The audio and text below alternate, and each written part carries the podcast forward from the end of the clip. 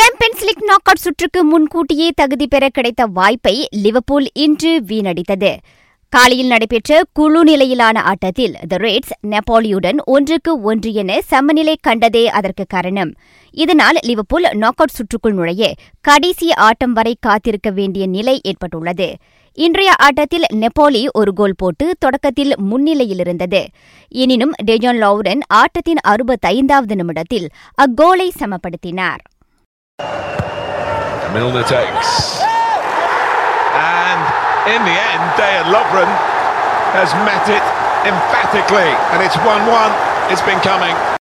அடுத்த குழு நிலையிலான ஆட்டத்தில் லிவர்பூல் ஆர்பி சல்ஸ்பர்க்கை சந்திக்க உள்ளது நாக் அவுட்டுக்கு முன்னேற அதில் த ரேட்ஸ் குறைந்தது சமநிலையாவது காண வேண்டும் மேலும் ஒரு ஆட்டத்தில் பார்சிலோனா பொரோசியா டாட்மனை மூன்றுக்கு ஒன்று என வீழ்த்தி நாக் அவுட்டுக்கு தகுதி பெற்றது.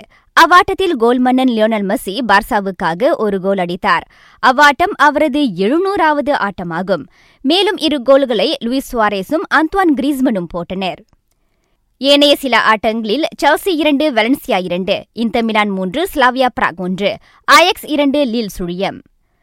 பிலிப்பின்சி போட்டியில் நாட்டின் ஆடவர் மற்றும் மகளிர் ஃப்ளோபால் அணிகள் மூன்றாவது சுற்றில் இந்தோனேசிய அணிகளை வீழ்த்தியுள்ளன. ஆடவருக்கான வாட்டர் போலோவின் இரண்டாவது பூர்வாங்க சுற்றில் தேசிய அணி நடப்பு வெற்றியாளரான சிங்கப்பூரிடம் தோல்வி கண்டது.